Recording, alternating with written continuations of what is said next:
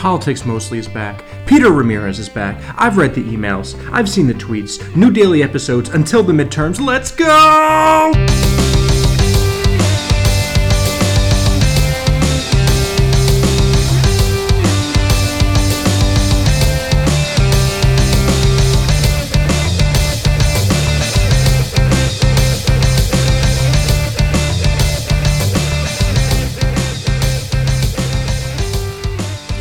Hello one, hello all, and welcome to the Politics Mostly podcast. I'm your host, Peter Ramirez. Not just any podcast, an award winning podcast. Um, what award will you say? Um, how about Best Comeback? Because I'm back. Um, I've seen the numbers. Frankly, I wish this show wasn't as popular as it was because then I could very easily move on from my life uh, but listen, there will be people. There will be people that would be upset if that happened, right? So we can't do that. I mean, without saying how many people would be upset, it's somewhere between a thousand and a hundred million, and I'll let you figure out which side of that spectrum I operate on.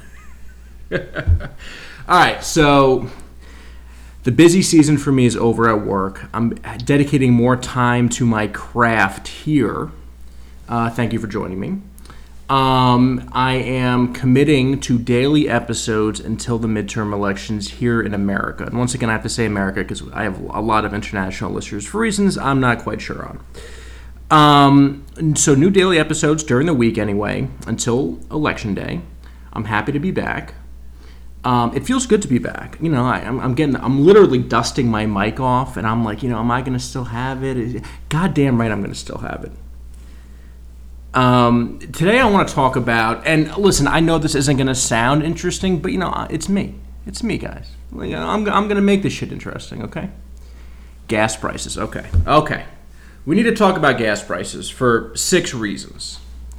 Um, and they're actually pretty important reasons. And I'm going to talk about the midterms and stuff in a second, too, so relax, relax.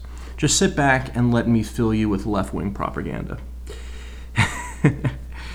um, pretty much it would seem as the Republican election playbook, which it always does, is like inflation and gas prices. And then in the summer, when inflation numbers were down and gas prices were down, it became critical race theory and the aborter.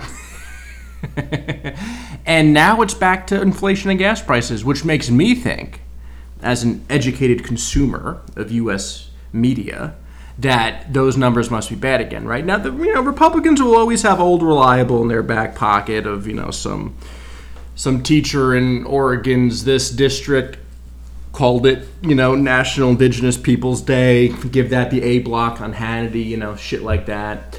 You know these culture wars. I've talked about culture wars on this podcast. You guys know how I, how I feel about them. Increasingly, I'm less and less uh, intimidated by right wing culture wars. Um, but now they're getting back into economics, and we need to talk about gas prices, okay? Because at some point, a member of your family, right, or um, someone you know is going to casually mention something I'm about to say, and then I want you, the educated listeners of politics mostly with Peter Ramirez, to be able to fight back armed with knowledge, facts, charts, god damn it, charts. Fight back against this misinformation. Okay. The first thing I want to say is I do watch a pretty decent amount of Fox News. This will surprise my listeners, but longtime listeners of politics mostly will know that in my gym, they are fair and balanced in my gym because on one TV, there's Fox News. And on the other TV, there's Fox Business. So they give you both sides of the issue, right? The right wing, you know, Christian nationalist, hit them where it hurts, and then they they pair that with the delicate nature of the trickle down economics, you know, calling everyone welfare queens side of, you know, so you get both sides, right? When I'm in the gym, I get the left and the right, or in this case, the right and the very right. So, one thing that always fascinated me, this is one of my six points I'll be making today, is that there's a lot of talk about the Green New Deal. Now, this is very important. Listen up, listeners. Listen up. I just snapped into the mic. Hopefully, that didn't cause any eardrums to burst. Um, the Green New Deal, this is very important. The Green New Deal does not exist. It literally does not exist. There is no U.S. law called the Green New Deal. It, it doesn't exist. It is a pile of policy objectives that is floating around desk to desk in a lot of uh, think tanks in Washington, D.C., in the green room of Morning Joe, perhaps. But people say, oh, gas prices are high, we can blame the Green New Deal. You literally can't because it doesn't exist. There is no law. It was a proposal. It was floating around. It didn't even come up for, a, I think, a vote in the Senate. Maybe the House passed it. Um, it literally doesn't exist. So if you're having a debate about gas prices with literally anyone and they mention the Green New Deal, you can just feel free to tune them out like the rest of the way. Because if they can't even acknowledge that what they're saying is the cause of high gas prices doesn't even exist, like in space, time, and matter, uh, then you're not really going to get anywhere with this person in a conversation, right? Okay. That's number one. Number two. For people who say Biden is anti oil, anti drilling, anti uh, fossil fuel, right? Okay. I want to know what that's based on, right? Because, you know, I did some research for this podcast. I don't mean to brag or anything. You know, shit. You know, I'm like, you, you people aren't paying me. I got shit to do in my personal life. But I said, you know what? I'm going to look online in the World Wide Web and try to come up with facts supporting or disproving that claim that Joe Biden is anti oil. Um, here are the facts that I found, and feel free to you know share your facts with me as if, if you find something that was different, because I was actively looking. My, my main thing is okay, I have to see what they're saying and, and, and quoting and see if it's actually true, and then I didn't find much meat on that bone. Right? The the biggest thing they say is, well, he endorsed a fracking ban in Pennsylvania. Yeah, he said that. I'm not going to go download YouTube to MP4, download the clip. Hopefully, it doesn't get flagged on my podcast. I got to fucking take my shit down with a copyright claim.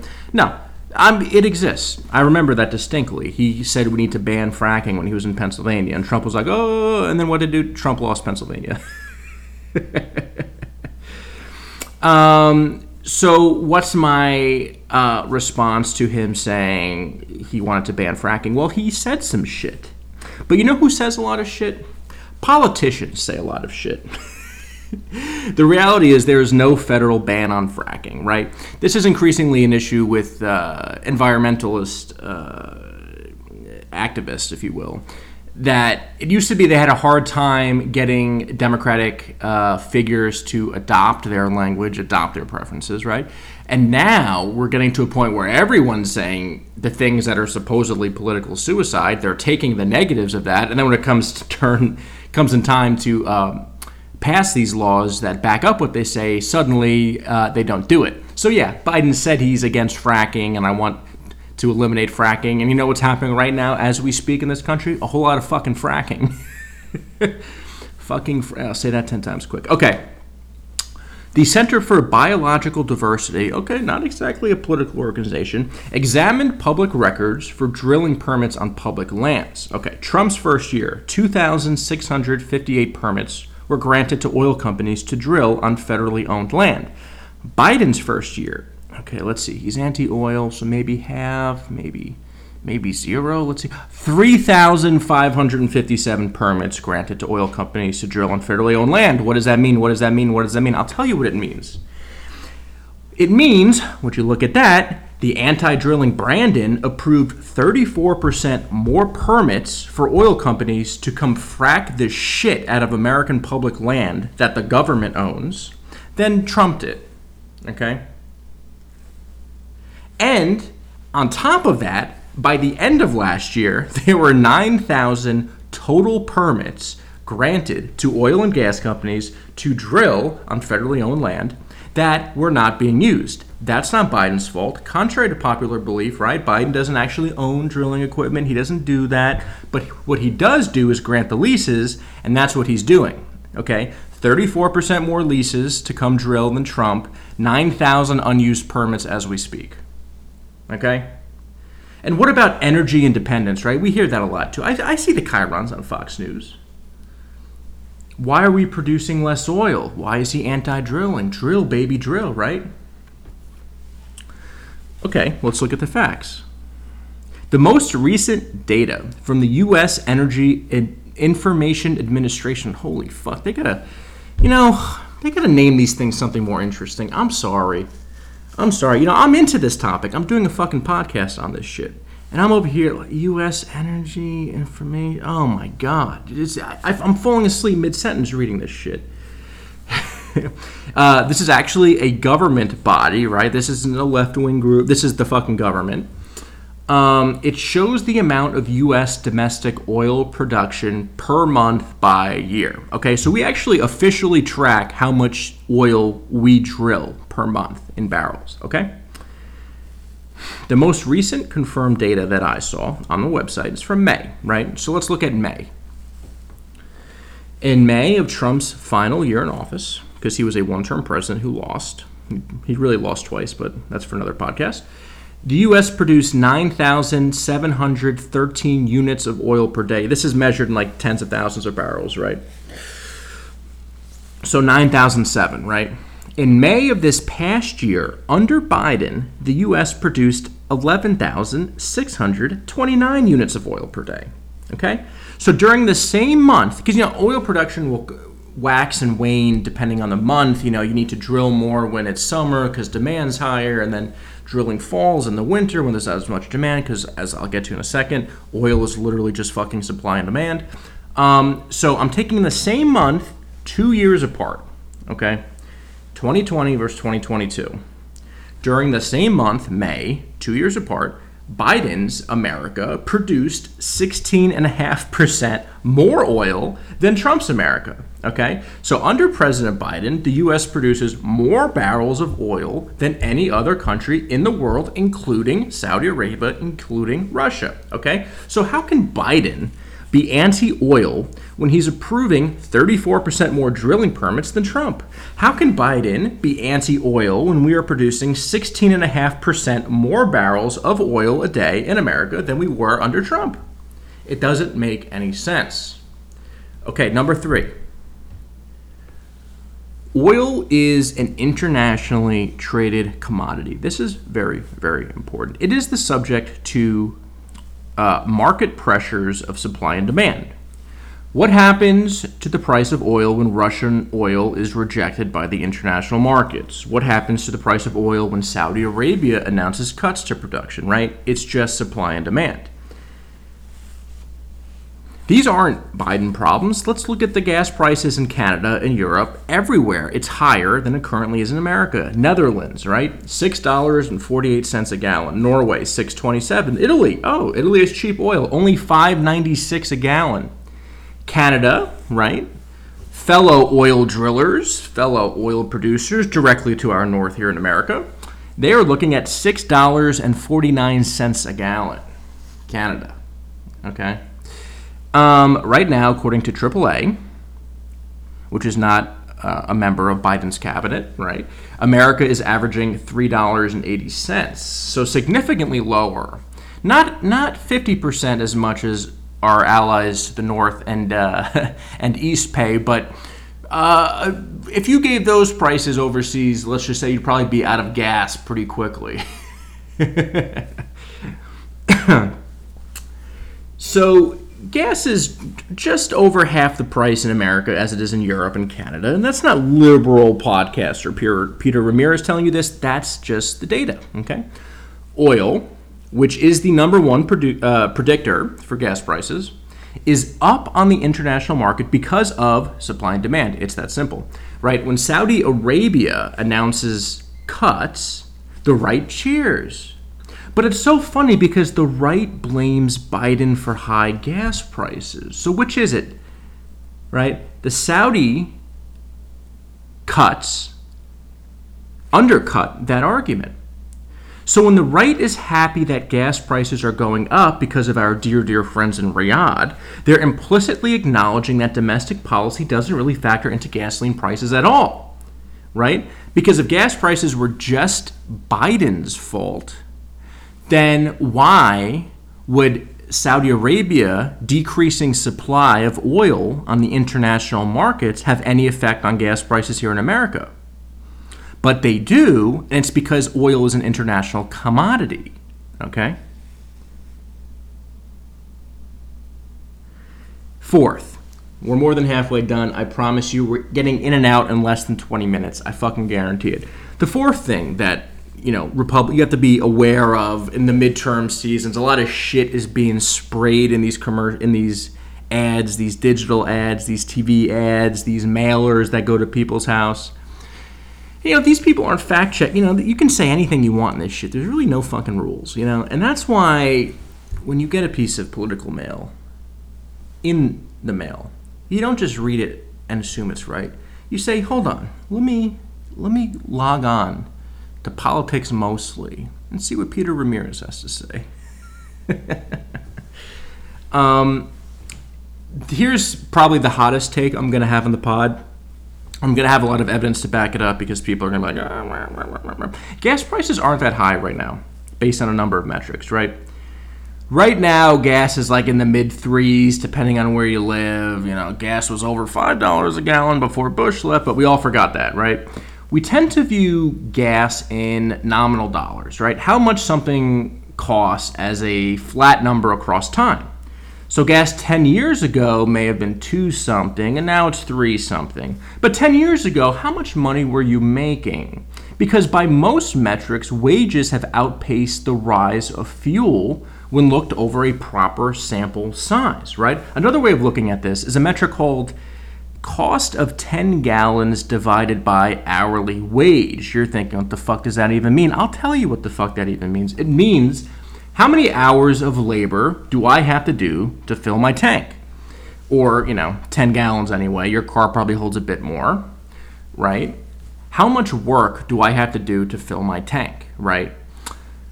Before 2014, the numbers were always between one and a half and two, aka it takes on average about two hours of work to pay to fill most of your tank, whatever 10 gallons gets you. Today, because wages are so much higher than they were a decade ago, two decades ago, that number is about one. It takes on average, right? These are averages, right? It takes on average one hour of your work to fill 10 gallons in your tank. Right? People say, oh, gas used to be $2 a gallon. You know what else? Gas used to be $1 a gallon. Did you know that? I bet you didn't know that. And gas, here's this, I also looked it up, right? Gas used to be 50 cents a gallon. Oh!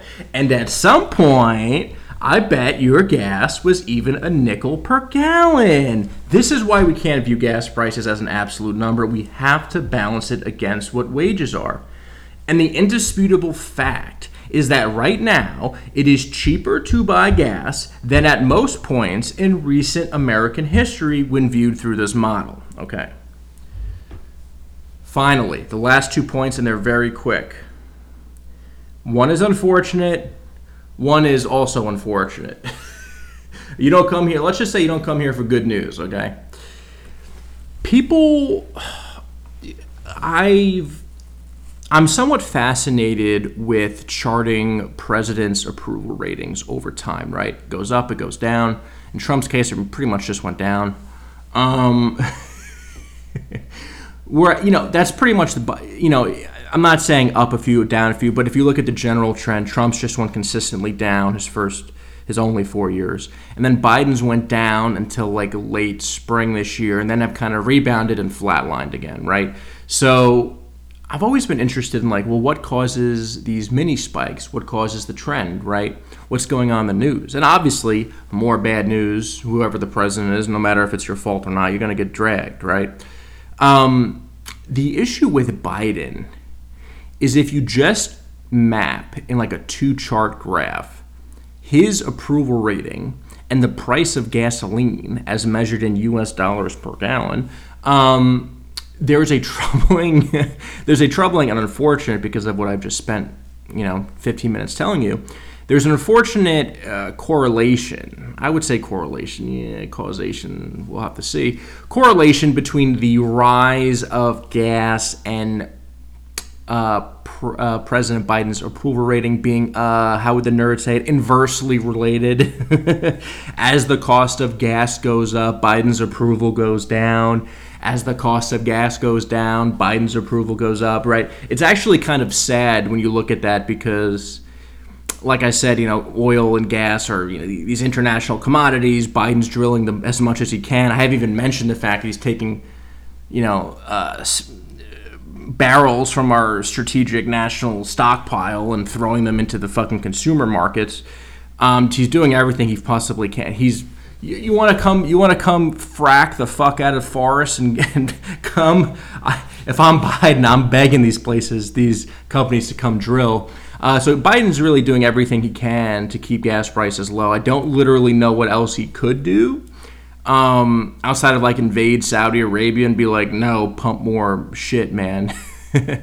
um, so that is the fifth thing about gas prices is that unfortunately, for whatever reason, during Biden's first uh, two years in office, uh, pr- there's been no there's been no factor more closely related to his approval or disapproval. Not not unemployment, not the stock market, not, you know, the fact that we're not at war for the first time in my fucking life here. Um, you know, not student debt relief, not, you know, trying to protect abortion access. You know, none of this shit matters. It's just how expensive is this international commodity. Uh, and that is how Biden's approval comes and goes, unfortunately. And the sixth thing, and this is probably like a generically, uh, fuck, I think I've been talking cl- too close to the mic this whole fucking episode. Fuck it. I'm not recording. I'm not re-recording. You don't pay shit for this. my last, my last uh, point I want to make here is, and I was mildly critical of Democrats in 2018 of this.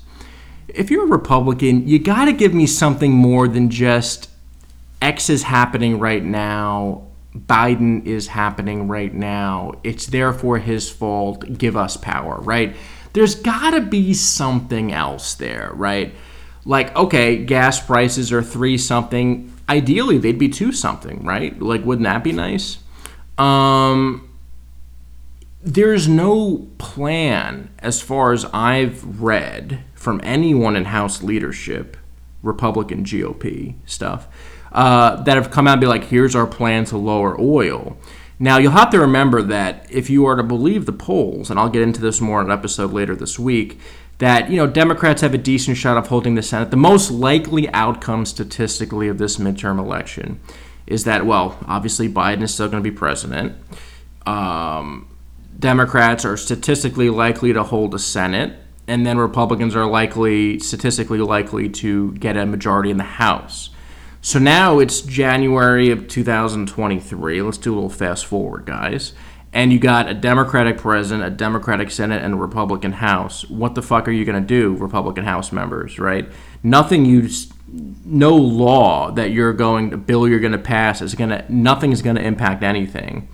Uh, I doubt it would even pass your own fucking raucous house at this point short of like having uh, climate change as a Chinese hoax in there, you're probably not going to unite the crazies in your party. Um, it's not going to probably pass the House. It's going to be dead in the Senate. If miraculously they both go through, I'm sure it would be vetoed by Biden, right? You got to give me something, Republicans, that you can actually, like a, a, an accomplishable, if that's even a word, uh, itemized uh, schedule or agenda that you can pass in the House and maybe even in the Senate. Let's just, you want to be optimistic? You're going to take the Senate? Okay. You, you got to give me something besides look how bad things are now. I'm different, right? Okay, I get you're different, but what are your ideas, right?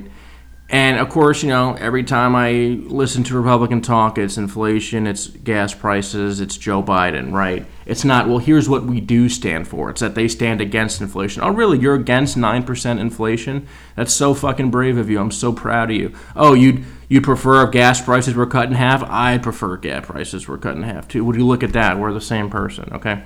So you got to give me something besides, oh, Biden's bad, we're good. Give us, uh, you know, give us power, right? Give me, give me something to look at because anytime Republicans do that historically, like 2012, they get fucking walloped because they come out here, they're going to cut Medicare, they're going to cut Medicaid, they're going to cut um, Social Security, right? and what are we going to do? We're going to fund ta- uh, corporate tax cuts with this. Um, we want billionaires to pay even less taxes than they currently do. Uh, we'll give you fucking rebates if you want. um, so that's why Republicans are notoriously, you know, Democrats are like, well, here's a 17 point plan, data chart one and two, right? These like highly technocratic bills and laws, and then Republicans are just like, freedom, America, we're different. We love this country. Then we give them power, and what do they give us? Fucking corporate tax cuts and cuts to fucking social services. So that's my challenge to Republicans. All right, wow, it felt really good to be back. Uh, 25 minutes in. I could have gone for 50, as you probably know. Um, thank you so much. Be on the lookout. I'm going to be launching a TikTok in the next few uh, weeks. Uh, probably by the time you hear this, I'll probably be on TikTok. Politics mostly. Peter Ramirez. Um, I'm on Twitter, Peter underscore underscore Ramirez, I think is my handle. I, I generally do the fleets, I don't do the tweets. Uh, so if you if you find a, a, dashing young man with uh, very few tweets on his profile, but with surprisingly decent amount of followers, then you found the right spot.